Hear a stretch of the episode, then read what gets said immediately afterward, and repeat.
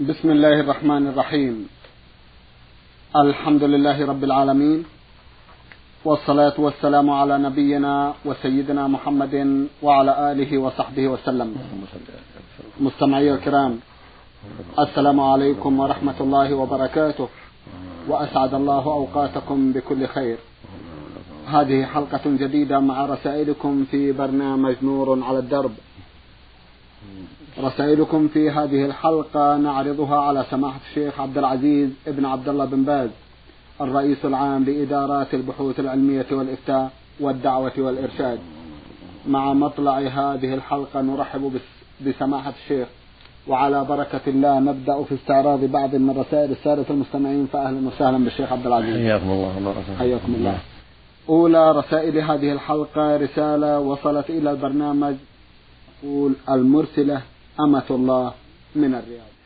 في قضيتها الأولى تقول إلى سماحة الشيخ عبد العزيز بن باز السلام عليكم ورحمة الله وبركاته. أما بعد فإن لدي بعض الأسئلة وهي فإن لدي بعض الأسئلة وهي أولا قرأت حديثا عن رسول الله صلى الله عليه وسلم عن عون بن مالك رضي الله عنه أنه قال أتيت رسول الله صلى الله عليه وسلم في غزوة تبوك وهو في قبة أدم.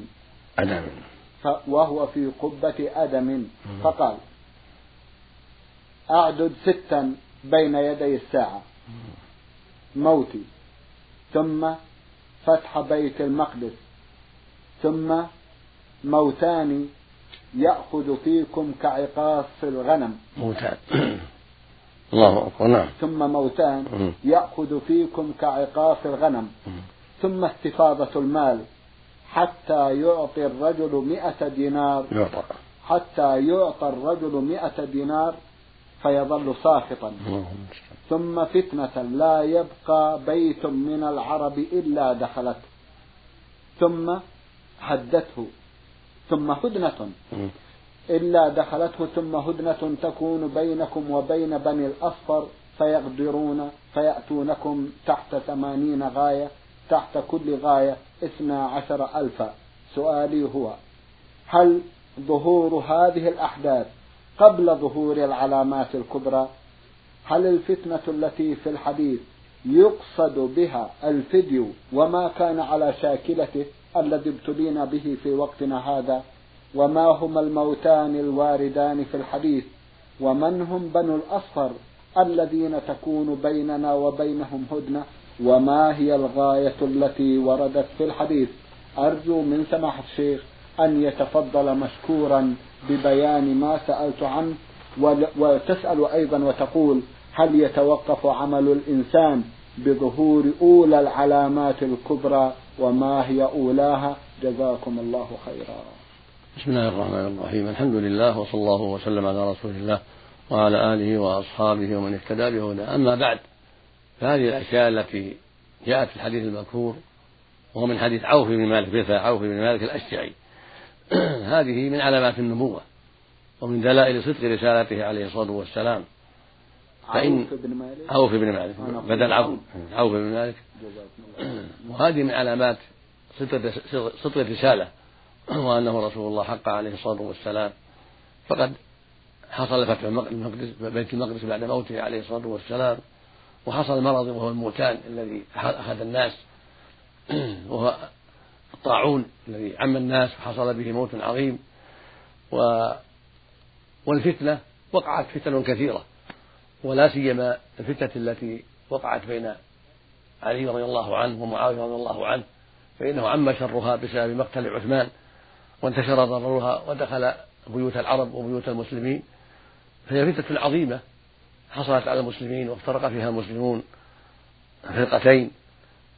ثم أطفأها الله جل وعلا بعد مقتل علي وبعد تنازل الحسن بن علي عن العمرة وتركها لمعاوية واجتمع الناس على معاوية وبايعوه في عام 41 من الهجرة وصار ذلك العام يسمى عام الجماعة. والحمد لله على كل حال. وأما ما يتعلق بفيضان المال فقد فاض المال كثيرا وسوف يفيض في آخر الزمان. والأقرب والله أعلم أنه يفيض في آخر الزمان لأن جاءت أحاديث أخرى كثيرة تدل على أنه في آخر الزمان يفيض حتى لا يقبله أحد. وهذا يكون في زمن عيسى عليه الصلاة والسلام. فإنه إذا جاء زمن عيسى فاض المال بين الناس ووضع وضعت الجزية ولم تقبل وصار المسلمون على دين واحد وصارت العبادة لله وحده. فهناك يفيض المال. وقد يفيض في أوقات قبل ذلك كما في الحديث الصحيح أيضا أن لا تقوم الساعة حتى يفيض المال وحتى يخرج الرجل بصدقته. لا يجد من يقبلها. وحتى تعود أرض العرب خروجا وأنهارا. كل هذا ثابت عن النبي عليه الصلاة والسلام.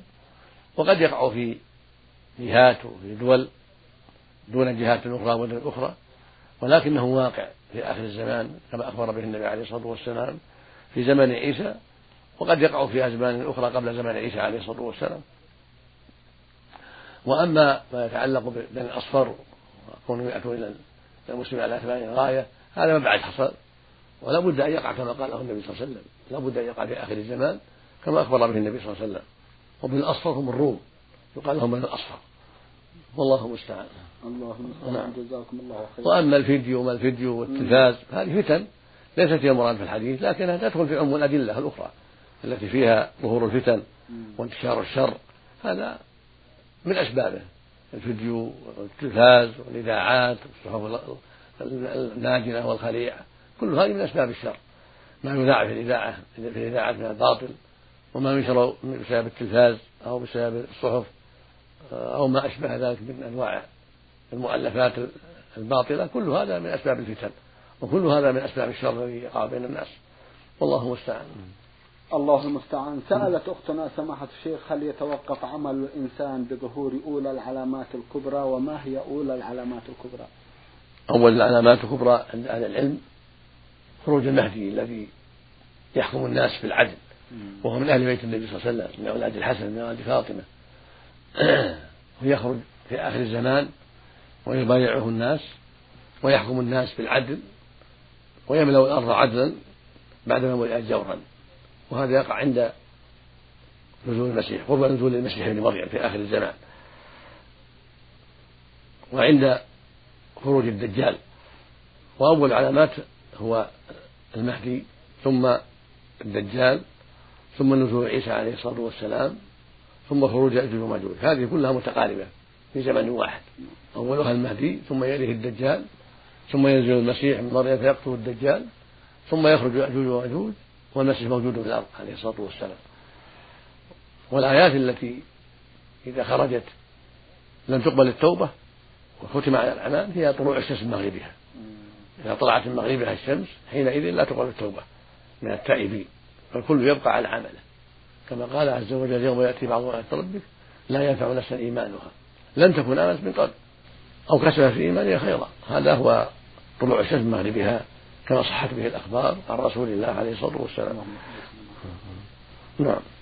جزاكم الله خيرا. هل موت الفجأة من علامات القيامة؟ وهل هناك ما يعصم منه؟ وهل الاستعاذة منه كافية؟ جاء في بعض الأحاديث ما يدل على أن موت الفجأة يكثر في آخر الزمان.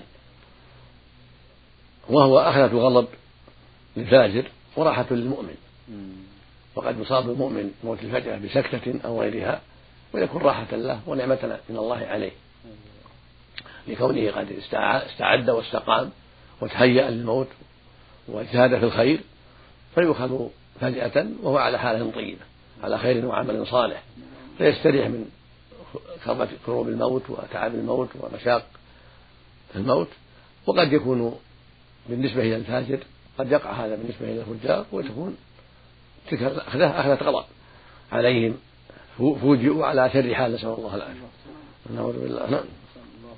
جزاكم الله خيرا. أختنا تسأل وتقول هل هذا الحديث صحيح؟ روي عن رسول الله صلى الله عليه وسلم أنه قال من قال هذه الكلمات أول نهاره لم تصبه مصيبة حتى يمسي. ومن قالها آخر نهاره لم تصبه مصيبة حتى يصبح وهي اللهم أنت ربي لا إله إلا أنت عليك توكلت وأنت رب العرش ما شاء الله كان وما لم يشأ لم يكن لا حول ولا قوة إلا بالله العلي العظيم. أعلم أن الله على كل شيء قدير وأن الله قد أحاط بكل شيء علما. اللهم إني أعوذ بك من شر نفسي ومن شر كل دابة أنت آخذ بناصيتها. إن ربي على صراط مستقيم. وفي رواية لم يصبه في نفسه ولا أهله ولا ماله شيء يكرهه. إذا كان هذا الحديث صحيحا فما مقدار هذه المصيبة؟ وهل هي دون الموت أم يدخل ضمنها الموت؟ أفيدونا أفادكم الله. الحديث هذا معروف ولكن لا أعرف حال سنده الآن وسوف نراجعه إن شاء الله ويكون في حلقة أخرى إن شاء الله الجواب عن هذا بالتفصيل. جزاكم الله إن شاء الله. اللهم آمين. نعم. من اليمن صنعاء هذه رسالة بعث بها أحد الإخوة من هناك يقول محمد فتح الله سالم السمين فيما يبدو مدرس مواد إسلامية وعربية بالمعاهد العلمية في صنعاء. أخونا يسأل ويقول في بداية رسالته بسم الله الرحمن الرحيم إلى فضيلة الشيخ عبد العزيز بن باز الرئيس العام للجنة الإفتاء والدعوة والإرشاد بالمملكة العربية السعودية. السلام عليكم ورحمة الله وبركاته. وحفظكم الله تعالى ووفقكم لأداء رسالة الإسلام والمسلمين. فضيلة الشيخ قرأت في باب ما جاء في الأسماء والكنى صفحة 626 و 627 من كتاب فتح الغفار المشتمل على أحكام سنة نبينا المختار صلى الله عليه وسلم للقاضي العلامة شرف الدين الحسن بن أحمد الرباعي اليمني رحمه الله تعالى. مجموعة من الأحاديث في هذا الباب المذكور. لا أدري هل النهي بها. مما يجب العمل به أم أن أحاديث أخرى تعارض ذلك؟ فتبيح التسمية باسمه صلى الله عليه وسلم والكنية بكنيته. وهل من سمى ولدا له قاسما أو القاسم يجوز له عند ندائه باسم ولده يا أبا القاسم أو يا أبا قاسم؟ ولتوضيح ذلك فهذه هي الأحاديث الواردة في هذا الشأن. عن أبي هريرة رضي الله عنه أن النبي صلى الله عليه وسلم قال لا تسموا باسمي ولا تكنوا بكنيتي. أخرجاه وعن علي رضي الله عنه قال يا رسول الله أرأيت إن ولد لي بعدك ولد أسميه محمدا وأكنيه بكنيتك؟ قال نعم. فكانت رخصة لي. رواه الترمذي وقال حديث حسن صحيح. وعن عائشة رضي الله عنها قالت جاءت امرأة إلى النبي صلى الله عليه وسلم فقالت يا رسول الله إني ولدت غلاما فسميت إني ولدت غلاما فسميته محمدا وكنيته أبا القاسم فذكر لي أنك تكره ذلك. فقال ما الذي أحل اسمي وحرم كنيتي؟ أو ما الذي حرم كنيتي وأحل اسمي رواه أبو داود وقال المنذري غريب. نرجو من فضيلتكم إفادتنا عن ذلك. جزاكم الله خير الجزاء. الصواب في هذا والثابت عن النبي صلى الله عليه وسلم أنه قال تسموا باسمي ولا تكتنوا بكنيتي. وهذا عند العلماء في حياته صلى الله عليه وسلم. لأنه إذا نودي أبا القاسم قد يشتبه على الناس وقد ربما التفت إذا كان يسمع عليه الصلاة والسلام يظن أنه هو المدعو والمدعو غيره. أما التسمي باسمه فلا حرج فيه عليه في حياته وبعد وفاته عليه الصلاة والسلام. وقد سمى الصديق رضي الله عنه في حياة النبي صلى الله عليه وسلم في حياة النبي صلى الله عليه وسلم ابنه محمدا في حجة الوداع سماه محمد. وكان في الصحابة محمد بن مسلمة ولم يغيره النبي عليه الصلاة والسلام. فالتسمي باسمه لا حرج فيه وإنما نهى عن كنيته أبي القاسم. ثم أذن فيها بعد وفاته صلى الله عليه وسلم لعلي والإذن لعلي إذن للناس. لأن المحذور زال لما توفي عليه الصلاة والسلام زال المشكل وزال المحذور فلا حرج في التسمية باسمه ولا حرج في التكني بكنيته بعد وفاته عليه الصلاة والسلام. أما اسمه فلا حرج فيه مطلقا حتى في حياته صلى الله عليه وسلم. أما الكنية فكانت منهيا عنها في حياته صلى الله عليه وسلم ثم بعد وفاته كانت رخصة, رخصة, رخصة كما رخص فيها النبي صلى الله عليه وسلم. ولأن العلة التي من أجلها نهي عن التكني بكنيته في حياته قد زالت بموته عليه الصلاة والسلام. وبهذا يعلم أنه لا حرج والحمد لله. لا في التسمي باسمه ولا في التكني بكنيته عليه من ربه أفضل الصلاة والتسليم. إذا هذا وجه الجمع بين نعم. ما يظهر من أن الأحاديث متعارضة. نعم نعم. جزاكم الله خيرا. رسالة وصلت إلى البرنامج من أحد الإخوة المستمعين من المملكة الأردنية الهاشمية يقول المواطن المسلم محمود علي السعد بني حسن. أخونا بدأ رسالته بقوله أرجو منكم يا أخي عرض سؤالي هذا على سماحة الشيخ عبد العزيز بن عبد الله بن باز أدامه الله. أما بعد دائما يا سماحة الشيخ نسمع في خطب الجمعة في بلادنا عن موضوع استرداد القدس الشريف. وبالطبع أنا لست ضد ذلك ولكن هل من الحق أن نربط بين دخولنا للجنة وإرجاعنا للقدس الشريف؟ أنا أجد أنه من الأفضل أن نصحح ما في مجتمعنا من أخطاء وفواحش مما يجعلنا أمة قوية تستطيع فتح القدس من جديد. وأقصد بالفواحش مثلا خروج النساء سافرات ترك الصلاة والصيام ترك صلة الرحم ترك الأمر بالمعروف والنهي عن المنكر النفاق والنميمة الاختلاف في كافة مجالات الحياة الجامعات والعمل وغيرها وغيرها وغيرها. أليس من الأولى تعميق العقيدة في النفوس أولا؟ فنحن دائما نحس بالإحباط لدى سماعنا بعض الجمل مثل القدس مش رايحة ترجع لكم وأنتم على هذا الحال. وهل سيحاسبنا الله سبحانه وتعالى يوم القيامة على عدم استرداد القدس أم على عدم تطبيق شريعتنا السمحة؟ أفيدونا جزاكم الله عن أمة الإسلام كل خير ولكم مني كل الشكر والتقدير أدامكم الله. لا شك أن استرداد القدس من أيدي اليهود أمر مفترض على المسلمين نصل للمسلمين الذين غلبوا على أمرهم واستبيحت ديارهم وحرصا على إيجاد القدس بين أيدي المسلمين حتى يأمروه بطاعة الله وما يرضيه سبحانه من الصلاة والقراءة وأنواع العبادة التي شرعها الله في القدس. ولكن ليس هذا مربوطا بيننا بين دخولنا الجنة وبين فتح القدس. الجنة لها أعمالها. والله شرع لنا أن نعبده وحده وأن نطيع أوامره وننتهي عن نواهيه. فمن استقام على دينه أدخله الله الجنة سواء فتحت القدس وردت على أهلها أم لا. ولكن مسألة القدس متعلقة بولاة الأمور ولاة أمر المسلمين فعليهم أن يجاهدوا في سبيل الله وأن يستردوا القدس إلى المسلمين وأن ينصروا المستضعفين في فلسطين. هذا واجب على ولاة الأمور حسب طاقتهم واستطاعتهم. لأن هذا من نصر دين الله ومن نصر المظلومين ومنع الأذى عنهم والظلم لهم ومن باب رد بلاد المسلمين إليهم. هذا شيء يتعلق بولاة الأمور من المسلمين وعليهم قبل ذلك أن يحكموا شريعة الله وأن يستقيموا على دين الله حتى ينصرهم الله. فهو القائل سبحانه يا أيها الذين آمنوا إن تنصروا الله ينصركم ويثبت أقدامكم. وهو القائل عز وجل ولا ينصرن الله من ينصره إن الله لقوي عزيز. الذين إن مكناهم أقاموا الصلاة وآتوا الزكاة وأمروا بالمعروف ونهوا عن المنكر. فعليهم أن يستقيموا وأن يحاسبوا أنفسهم وأن يجتهدوا في تطبيق الشريعة في بلادهم وعلى شعوبهم حتى ينصرهم الله على اليهود وعلى غير اليهود.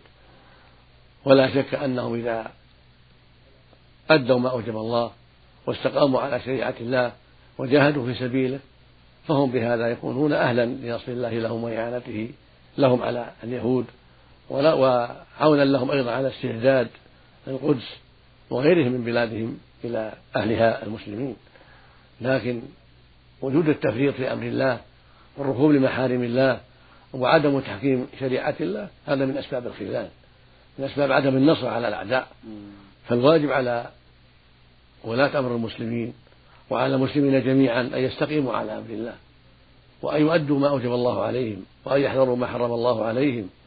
والواجب على الحكام المسلمين أن يحكموا شريعة الله في عباده وأن يقيموا حدوده وأن ينصروا المظلوم ويردعوا الظالم وأن يستقيموا على ما شرع الله لهم حتى ينصرهم الله على اليهود وعلى غير اليهود. ثم أمر آخر وهو أن الواجب على المسلمين جميعا أن يحاسبوا أنفسهم. وأن يتقوا الله في أنفسهم وأن يدعوا محارم الله وأن يستقيموا على دين الله سواء كانوا حكاما أو أفرادا وعامة.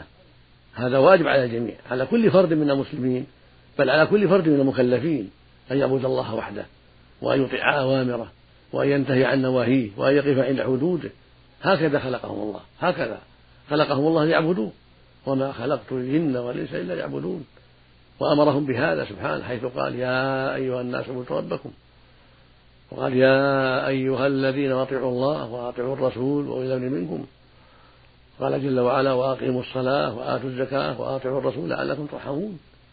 فالواجب على كل مسلم وعلى كل مسلمة تقوى الله وطاعته سبحانه في أداء ما أوجب وترك ما حرم والوقوف عند حدود الله أينما كان. فيصلي كما أمر الله ويصوم كما أمر الله ويزكي كما أمر الله ويحج كما أمر الله ويبر والديه ويصل أرحامه ويبتعد عما حرم الله عليه من الزنا والظلم والسرقة وأكل الربا وتعاطي المحارم كلها من الغيبة والنميمة وغير هذا مما حرم الله. هذا واجب على المسلمين جميعا رجالا ونساء. ومتى استقام المسلمون على دين ربهم نصرهم الله حكاما وشعوبا وأيدهم بنصره وأعانهم على جهاد أعدائهم وجعل العاقبة لهم في الدنيا والآخرة. كما قال عز وجل وإن تصبروا وتتقوا لا يضركم كيدهم شيئا. قال سبحانه فاصبر إن العاقبة للمتقين. قال سبحانه وكان حقا على نصر المؤمنين. فالنصر مربوط بأداء الحقوق. النصر مربوط بقيامنا بأمر الله واستقامتنا على دين الله ونصرنا لدينه. حتى ينصرنا سبحانه وتعالى. نسأل الله أن يوفق المسلمين جميعا لما في رضاه وأن يهديهم صراطه المستقيم وأن يوفق ولاة أمرهم لما فيه رضاه وأن يشرح صدورهم لتحكيم شريعته وإلزام الشعوب بها والاستقامة عليها. إنه سبحانه خير مسؤول جزاكم الله خيرا ونفع بعلمكم. الواقع سماحة الشيخ. فكرت ولا زلت أفكر كثيرا في موضوع هذه الرسالة. فنحن نجيب هنا ونحن نحملها على المحمل الحسن على المحمل النزيه على المحمل الطاهر. أما إذا حملت على المحمل السياسي الذي يلعبه اليهود وأشباه اليهود فلا بد لسماحة الشيخ من كلام أيضا فلربما يقول اليهود أيضا أنتم لم تقيموا أمر دينكم فكيف تطالبون بالقدس؟ أطمع أيضا من كلمة أطمع في كلمة من سماحة الشيخ لو تكرمت. لا شك أن الواجب على المسلمين أن يطالبوا بالقدس وأن يردوها إلى أهلها وأن يجتهدوا في ذلك لأن أهلها مظلومون. ونصر المظلوم لازم وواجب ولأن القدس للمسلمين مهم للكفار يجب أن ترد إلى أهلها. والرسول عليه السلام يقول انصر أخاك ظالما أو مظلوما. وهؤلاء مظلومون فنصرهم واجب والظالم نصره منعه من الظلم. فالواجب على الدول الإسلامية أن ينصروا المظلوم وأن يستعيدوا هذه البلاد وأن يفعلوا مع ذلك ما يلزمهم من طاعة الله ورسوله والاستقامة على دين الله ورسوله حتى يعانوا حتى يوفقوا لما أرادوا من الخير وحتى تحصل لهم النصرة من ربهم عز وجل بتسهيل أمورهم وإذلال الأعداء وتمكين المسلمين من استرداد حقهم السليم الله المستعان الله المستعان نعم. جزاكم الله خيرا نعم. فهمت مما تفضلتم به سماحة الشيخ أن ديننا كل لا يتجزأ نعم. وأن شريعة الإسلام كتلة واحدة من أراد أن يقيمها فليقيمها جميعا ولا يقيم جزءا ويترك الآخر ف... هذا هذا فيه تفصيل طيب. هذا الواجب على المسلمين جميعا ولكنها مع ذلك فيها تفصيل. طيب. فقسم منها إذا تركه الإنسان كفر وصار خارجا من الإسلام وصار قد أتى ناقضا من نواقض الإسلام كما لو ترك الصلاة أو ترك عبادة الله وحده وعبد معه سواه أو كذب الرسول صلى الله عليه وسلم أو تنقصه وطعن فيه هذا يكون ردة عن الإسلام. بالكلية نسأل الله العافية. وهكذا لو جحد ما أوجب الله من الأمور المعروفة من الدين بالضرورة جحد وجوب الصلاة جحد وجوب صوم رمضان جحد وجوب الزكاة جحد وجوب الحج مع الاستطاعة جحد بر الوالدين وأنكره جحد الجهاد وأنكره الشرعي هذه ردة عن الإسلام. وهناك أمور لا تزيل الإسلام ويبقى معه الإسلام وإن كان قد أتى ما يخالف الشرع كما لو زنى وهو يعلم أن الزنا حرام ما يجحد تحريم الزنا يعلم أنه حرام هذا لا يكون مرتدا يكون عاصيا ناقص الإيمان يقام عليه الحد الشرعي. إذا ثبت عليه الزنا بإقراره أو بالبينة.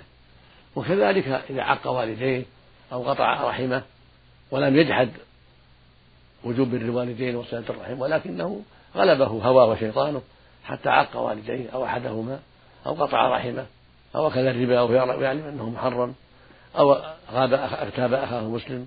أو نم عليه أو كذب عليه أو ما أشبه ذلك من المعاصي هذه ليست تزيل الإسلام. بل بل هذه تجعل المسلم قد أتى نقصا في دينه وضعفا في دينه فيكون إيمانه ناقصا ودينه ناقصا وهو تحت مشيئة الله إن مات على ذلك. إن شاء ربنا غفر له وإن شاء عذبه كما قال سبحانه إن الله لا يغفر أن يشرك به ويغفر ما دون ذلك لمن يشاء. فالمعاصي التي دون الشرك تحت مشيئة الله. ولا يزول بها الإسلام بكلية بل يبقى أصل الإسلام وأصل الدين ويكون صاحبها تحت مشيئة الله. فعلى مفعول بذلك أن المعاصي قسمان. قسم يزيل الإسلام بكلية ويعد كفرا. وقسم لا يزيله ولكن ينقصه ويضعفه كالربا والعقوق والزنا ونحو ذلك ممن فعل ذلك وهو يعلم أنه محرم. ويعتقد أنه محرم. والرضا بوقوع المعاصي شيخ عبد العزيز. نعم. الرضا بوقوع المعاصي. ألا يضعف الدين؟ بلى كيف نعم. الرضا بها مثل مثل فعلها نسأل الله العافية. نسأل الله العافية. نعم. جزاكم الله خيرا. بإرادة الله وقدره نناقش هذه القضية ونحن بالقرب من نهاية الحلقة. على أي حال أتوجه لكم سماحة الشيخ بالشكر الجزيل بعد شكر الله سبحانه وتعالى. على تفضلكم بمناقشة رسائل إخواننا المستمعين وآمل أن يتجدد اللقاء وأنتم على خير.